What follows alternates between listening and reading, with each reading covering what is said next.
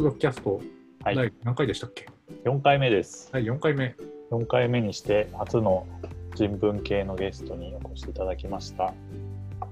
松田の知り合いの 関口洋平さんです。どうもよろしくお願いします。お願いしますす。はい。えっ、と、最初に、結構あの、やっぱ自然科学系の人が聞いてるのが多いので、うん。関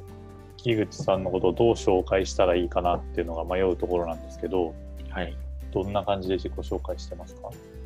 え、僕ですか？です。えーっと、どうでしょうね。えーっと、まあ私は、えーっと、専門の領域が、まあアメリカ研究とかアメリカ文学っていう領域で、えーっと、まあその中でも、まあ、えーアメリカの家族っていうのが、うん。えーまあ、文学だとか映画だとかそういう中で、まあ、どんな風に表彰されてきてうん。で、まあ、それが、まあ、実際の、えー社会的な、えーあるいは歴史的な、えー背景と、まあ、どんな風に関係を持ってきたのか、うん。まあ、そういうことに興味を持って、まあ、研究をしてきました。ずっと同じテーマなんですか？うーん。あそれはそんなに同じではなくて、えっと、まあ、僕は、えっと、修士までは、えっと、まあ、東大の英文科で、えか。まあ、アメリカ文学を、えー専攻してたんですけど、えー博士課程からは、えーハワイ大学っていうところに留学して、えーまあ、アメリカ研究っていう、まあ、より、なんていうんだろうな、えーまあ、学際的なっていう言葉を使いますけど、えーまあ、いろんな分野が、えー、と入り混じったっていうか、えーまあ、そういう、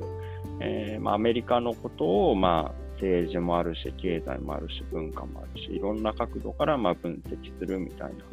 えーとまあ、そういう領域にまあちょっと移ったので、うんうん。まあ、移ったといっても、まあ、アメリカ文学のこともやってるので、まあ、両方カバーしますっていうのがうん。一番適当な言い方なんですけど、うんうん。まあ、ずーっと同じことをやっているっていうわけではないですかね。じゃあその博士課程を終えてから、まあ、今日本ですよねこれは場所としては。はい。えっとなんていうんですかねこう職職業みたいなのでいうとはい。いう形になるんですか、えー、と今、職業としては、えーとまあ、東京都立大学っていうところで、えーまあ、助教の、えーポジションをやってます。で、まあ、今のポジションは、まあ、多少、えー、と特殊なポジションで、うんえーまあえー普通は、まあ、助教といっても、えー授業を教えなきゃいけないっていうポジションの方が今多いと思うんだけど、えー、と僕の所属しているところでは、まあ、授業は教えなくてよくて、うん。まあ、研究室の、えーまあ、予算の管理とか、学生の対応とか、えー、とそういう仕事がメインで、えーまあ、教える仕事は教える仕事で、えー、と他の大学で非常勤としてやってはいるんですけど、えーまあ、そんなところでかね、えー、と僕の今の仕事としては。うん。うん。うんね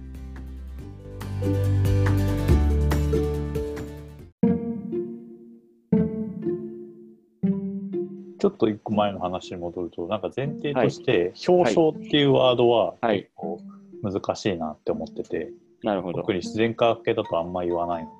うん。で、どういう意味なのかっていうのをちょっとすり合わせてから始めたらいいかなと思ってるんですけど。えーっと、表彰っていうのは、まあ、英語で言うと、リプレゼンテーションっていう言葉になるんですけど、えーレペゼンですね。そうですね。えーっと、まあ、なんて言うんだろう。その、例えば、まあ、僕が今やってる研究だと、うんえーまあ、アメリカにおいて、その、イクメンっていう、まあ、いわゆるですね、えー育児をする男性っていうのが、まあ、どんな風に表彰されているのかっていうことを考えたりするんですけど、まあ、その場合の表彰っていうのは、例えば、えーと文学作品だとか、映画作品の中で、えーまあ、そういったまあ育児をする父親っていうのが、まあ、どんな風に描かれているのか、うん。えーそういった父親たちにまあどんな意味合いがうん。えー与えられているのか、うん。そういうニュアンスだと思ってくれればいいですかね。あ今のは結構わかりました。どういうふうにな意味を持たされているか。ああの聞いてる方だと漢字がイメージできないかもしれないんですけどああ、そうですね。表にあのこれゾウさんのゾウそうですね。はいはい。そういう感じですね。はい。えー、まあ、表彰文化論っていう、えー、まあ、えー学術分野が、えーあったりするので、まあ、人文系の中では割と、えー、とよく使う言葉かもしれないですね。うん、特有ですか？特有なのかな？特有まで言っていいのかわかんないですけどね。割と学術用語でありますよね。うん。はい。ポスドクキャスト、はい第何回でしたっけ？4回目です。第4回目。4回目にして初の人文系のゲストにお越しいただきました。松田の知り合いの関口洋平さんです。どうもよろしくお願いします。お願いしますはい。えっ、と、最初に、結構あの、やっぱ自然科学系の人が聞いてるのが多いので、うん。関口さんのことをどう紹介したらいいかなっていうのが迷うところなんですけど、はい。どんな感じで自己紹介してますか？え、僕ですか？です。えーっと、どうでしょうね。えーっと、まあ私は、えーっと、専門の領域が、まあアメリカ研究とかアメリカ文学っていう領域で、えーっと、まあその中でも、まあ、えーアメリカの家族っていうのが、うん。えーまあ、文学だとかうん映画だとかそういう中で、まあ、どんな風に表彰されてきてうん。で、まあ、それが、まあ、実際の、えー社会的な、えーあるいは歴史的な、えー背景と、まあ、どんな風に関係を持ってきたのか、うん。まあ、そういうことに興味を持って、まあ、研究をしてきました。ずっと同じテーマなんですか？うーん。あそれはそんなに同じではなくて、うん。えっと、まあ、僕は、えっと、修士までは、えっと、まあ、東大の英文科で、えーか。まあ、アメリカ文学を、えー専攻してたんですけど、えー博士課程からは、えーハワイ大学っていうところに留学して、えーまあ、アメリカ研究っていう、まあ、より、なんていうんだろうな、えーまあ、学際的なっていう言葉を使いますけど、えーまあ、いろんな分野が、えー、と入り混じったっていうか、えーまあ、そういう、えーまあ、アメリカのことを、まあ、政治もあるし経済もあるし文化もあるしいろんな角度から、まあ、分析するみたいな、えーとまあ、そういう領域に、まあ、ちょっと移ったので、うんうん。まあ、移ったといっても、まあ、アメリカ文学のこともやってるので、まあ、両方カバーしてますっていうのがうん。一番適当な言い方なんですけど、うんうんまあ、ずーっと同じことをやっているっていうわけではないですかね。じゃあその博士課程を終えてから、まあ、今日本ですよね、これは、場はい。所としては。はい。えっと、なんていうんですかね、こう、職職業みたいなのでいうと、はい。どういう形になるんですか、えー、と今、職業としては、えーとまあ、東京都立大学っていうところで、うん。えーまあ、助教の、えーポジションをやってます。で、まあ、今のポジションは、まあ、多少、えー、と特殊なポジションで、うん。えーまあえー普通は、まあ、助教といっても、えー授業を教えなきゃいけないっていうポジションの方が今多いと思うんだけど、うんえー、と僕の所属しているところでは、まあ、授業は教えなくてよくて、うんうん。まあ、研究室の、えーまあ、予算の管理とか、学生の対応とか、えー、とそういう仕事がメインで、えーまあ、教える仕事は教える仕事で、えー、と他の大学で非常勤としてやってはいるんですけど、えーまあ、そんなところでですかね、えー、と僕の今の仕事としては。うんうん谷さんにバトンタッチしようかな。丸丸投げだけど、丸投げ。で、これで僕が松田さんから丸投げをされると、はい。この関口さんに丸投げをするパターンもあって、何を話したいか？聞いちゃうこともあるんですけど、なんか、特段これ今日話したいなと思ってらっしゃることとかあったりしますか？うーん、まあ、あの、今までのポッドキャストのエピソードを、まあ、拝聴してて、まあ、ちょっと思ったのは、やっぱり理系と文系とで、まあ、ポスドクの状況というか、まあ、特にまあやっぱり金銭的な状況っていうのはいろいろ違うのかなと。金銭的な状況と言ってもいいし、まあ、アカデミックな外の、えーところに、まあ、どれだけその自分がやりたい仕事があるかっていうことにもなるかもしれないんですけど、まあ、そのあたりの環境がまあ結構やっぱり違うのかなというふうに思ったので、まあ、そのあたりは面白いところなのかなって思ったりしました。なるほど、なるほど。あの、なんとなくざっくりど、どの方向でいこうかなって考えたときに、うん。一個はそのもう研究の中身の話で、アメリカとか行く面とか、はい。だからどんな面白い学びがあるかなっていうのを一個考えてて、はい。はその、まさにこれまでその理系の人多かったので、はい。もう自分系の研究の面白さだったりとか、うんうんうん。モチベーションだったりとか、うんそもそもなんでアメリカのことを日本人がやってるのは、アメリカへの純粋な興味なのか、それともなんはいか相対化して見えてくる日本のことがあるからなのかみたいな、そういうちょっとメタな話も面白いなと思いつつ、はい。実はそのポスドクとかキャリアとかうんの話に行くと、まさに今おっしゃってたような、はい。金銭的な状況、待遇みたいなもの、あるいはキャリアパスだったりとか、はい。やりたい仕事の実現だったりとか、研究のアウトプットにどうつながってくるのかなみたいな、うんうんになってくるなと思ってはいて、はい。まあ、どれだろうなんて思ってたところで3つ目だったなみたいなことを今思ってるところだったりします。まあ、あの、そのどの方向に話が進んでも構わないというか、まあ、それなりに、えっ、と、うんお話できることあるんじゃないかなと思いますので、まあ、なんか、うん、会話してるうちに、なんか、うんあの、方向が決まってくれば、それでいいかなと。はい。着地点決めずにゆるゆるやっちゃうみたいな感じで。そうですね。はい。おまあ、ある程度お任せするというか。はい。特段どっから入りたいっていうのがなければ3つ目からやりたいなと思うんですけど、っうんうん。それ、そうしましょう、そうしましょう。ていうのは、はいまあ、ちょっとなんか最初に、えっ、とちょっとだけ背景を言うと僕は関口さんとはもう何年 ?10 年以上？あのお付き合いがあるんでうん。その研究、まあ、博士課程の時とかその後の、その前とか。15年ぐらい、15 5年年ぐらい付き合ってるんじゃないそうですね。はい。あのでもね、一緒にいたんですけど、一緒にいたっていうか、まあ、知ってるんですけど、その間、じゃあどういう生活をしてたのかって、うん。知ってるようであんま知らないんですよ。うん。まあ特、にお金みたいなことになると。そうですよね。一緒に遊んでただけだから。そう。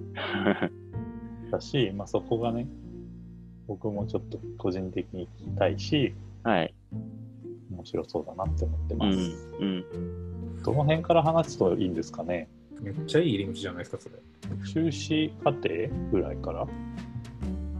ーん。まあ、修士はどうだろう？文系と理系でどこまで違うかというと、うん。まあ、ちょっとどうなのかなっていう。まあ、普通に学生支援機構から奨学金あもらってとか、そういうのはもちろんあるんですけど、はいまあ、そこまで大きな差は出てこないのかるほど。な。で、まあ、あ、はい。その後なのかなっていううん。留留学から入るんですよね。そうですね。で、やっぱりその僕の専門がアメリカ研究なので、まあ、どうしても留学が必須のあの学問ではあるんですよね。まあ、えーまあ、はっきり言ってしまうと、まあ、アカデミックなポストに就きたければ、まあ、普通は留学をしないと、えーとうそういう仕事はないだろうと。うん。まあ、そういうことを、まあ、修士に入った時にはっきりと、まあ、指導教官から言われるわけですね。で、まあ、留学をするんだけど、えーまあ、留学をするといっても、やっぱりアメリカの大学の学費は、まあ、非常にうん。高いので、うん。まあ、そこでやっぱり苦労するわけですね。うん。そもそも行けないとか。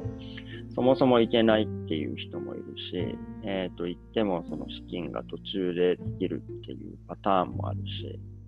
えーまあ、やっぱり大学院生だと、まあ、途中で、まあ、家族ができてみたいなパターンも、まあ、僕もそうなんですけど、うん。えーあるので、まあ、そのあたりも含めたりすると、やっぱり、その博士課程の最後まで、えー、としっかり、えーお金を出せるっていうのは、まあ、なんていうか、全員が全員できることではないというか、うんうんそういうところはありますね。うんすみません、ちょっと戻っちゃうかもしれないですけれども、はいはい。そもそもの話で文系と理系の違いになったときに、はい。理系の人は修士に進んでも、うん、就職を前提にしていたりとか、そうですね。就職や、あのアカデミアの頃の両天秤うん書きながらっていう選択もできるじゃないですか。うん、そうですね。この辺り文系の方っていうのは、もう例えばキャリア、就職を前提に修士に進むとかっていうのはほとんど考えにくい、あるいはもうアカデミアに行くってある程度腹くくっていくようなところっていうのはあるんですかね。えーっとね、そこまで言うとちょっと言い過ぎかなとは思うんですけど、まあ、修士出て、えーっと一般企業に就職する人っていうのはまあ一定数いるので、まあ、修士までであればいるんですよね。で、ただ、博士課程まで行くと、やっぱりなかなか難しいっていうか、なんて言うんだろう。その、それこそ理系の場合みたいに、まあ、博士課程まで行って、まあ、大企業なり、まあ、今伸びてるベンチャー企業なり、まあ、そういった、まあ、人気がある、えー、と企業に就職するっていう人は、まあ、どっちかっていうと少ないんじゃないかなっていうふうには思いますね。えっ、と、まあ、ちょっとやっぱり僕の研究分野の経験なので、まあ、人文系にどこまで話を一般化できるかっていうのはまあ難しいところはあるんですけど、まあでも一般的な傾向としては、そういうのがあるのかなとは思います。もう一回博士に戻っても大丈夫ですか、谷さん。はい。ででも、えっ、と、セッキー、セッキーって言っちゃいますけど、は留学、まあ、したわけじゃないですか。はい。えっと、何年でしたっけ、行ったの？2009年かな。?1900、はい。そこから 5, 5、6年いました？ハワイには2015年まで、はいはい、うん、6行きま年し。たね。はい。その行く時の、じゃあ、その資金的な状況ってどうしたんですか、はい。えっ、と、まあ僕の場合は、えっ、と、まあ、ラッキーなことに奨学金をもらえることになったので、えーまあ返還不要の奨学金で、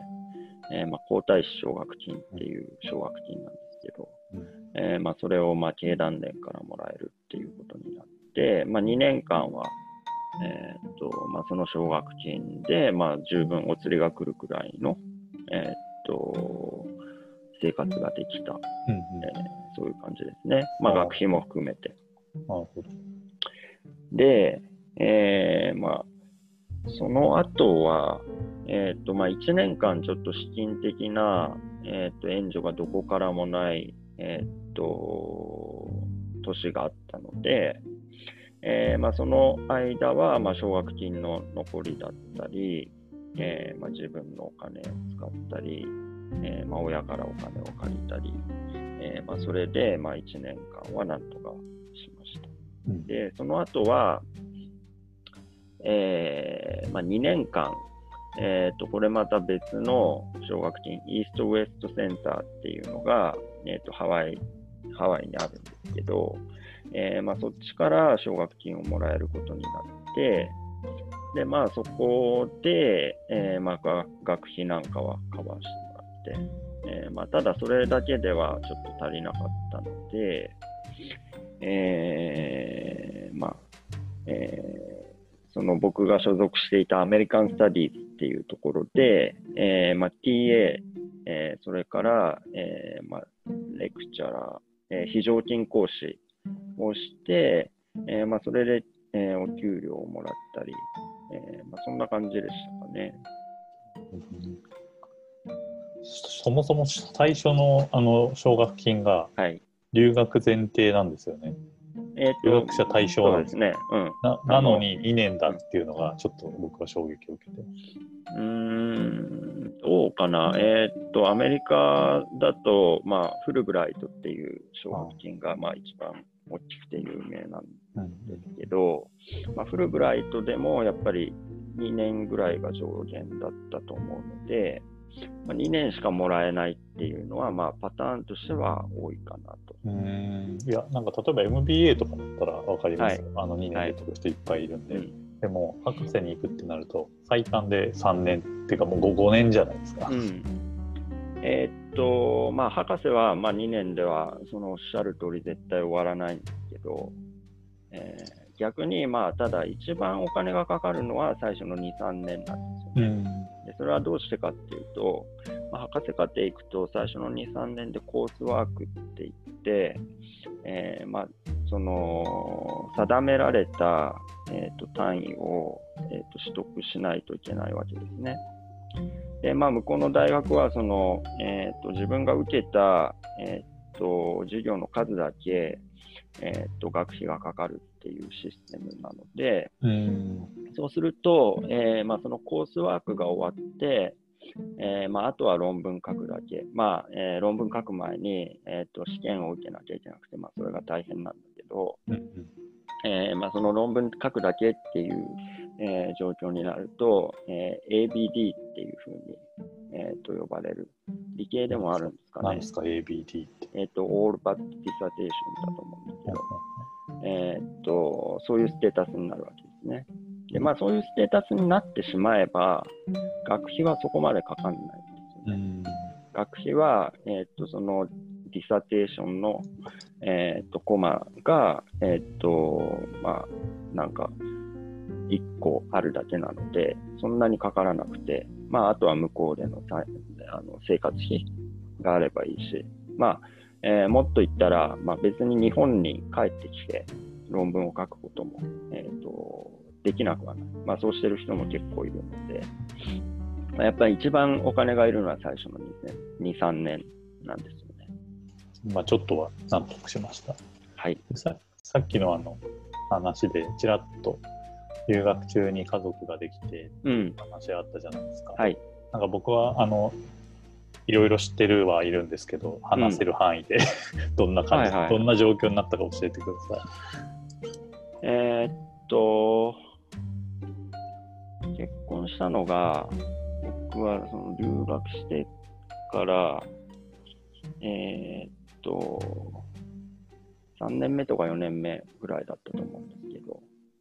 えーっと、まあ、結婚相手っていうのが、まあ、それまでずっと、えーっと、お付き合いさせていただいてた、えっと、方で、で、まあ、えー、と僕がハワイにいる間は、まあ、遠距離の、えー状態が続いてたわけですね。えーで、まあ、えーとまあ、思い切って結婚しようっていうことになって、えーまあえー結婚してすぐ子供にも恵まれたので、えーまあ、そこからは、えー、と妻と、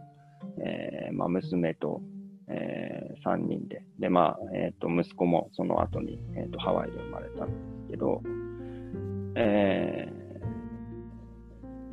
3年ぐらいかな、2年か3年か、えっ、と、ハワイで一緒に生活したっていう感じですね。で、まあ、やっぱりその、えっ、と、家族ができると、まあ、それまで、あの、イーストウエストセンターっていうところの、えーと奨学金をもらってたっていうふうにも言いましたけど、まあ、奨学金自体はそれ額的には大したことなかったんですけど、大きかったのは家賃なんですよね。でその奨学金もらって、えーと、イーストウエストセンターっていうところの寮に、えーと住めると、えーまあ、家賃がまあほとんどかからないと。えーところが、その家族ができてしまうと、その寮を出ていかなければいけなくなって、でそうすると、まあ、ハワイってすごく家賃高いので、まあ、やっぱり苦しいわけですね。うんまあ、やっぱりそういったことも、えーあるので、まあ、やっぱり大学院生の生活って、まあ、そこはあんまり理系も変わらないんじゃないかなと思うんですけど、やっぱ難しいですよね。理系の場合ってだと、ま、なんだろう博士課程でラボに所属してると、うん、まあその PI が持ってる研究費から自分の給料分が出たりするがあると思うんですけど、うん。そういう状態ではなかったってことですか？えーっと、まあ、その給料をもらおうと思ったら、えーっと、まあ、それ、大学によって多分かなり差があると思うんですけど、まあ、僕が所属してたところは州立の大学だったので、まあ、そんなにすごく資金があるわけでもないので、えーまあ、給料をもらいたかったら、やっぱり、えー、と授業を教えないと,、えー、となかなか厳しい、そういう感じでしたかねそ。れがさっきの TA と、えっとうん。まあ、非非常常勤講師師みたいな、うん、そういう感じですね。えそれは、あの、あれですか、ハワイ、州立ハワイ大学の中でやってたんですか？そうですね。はい。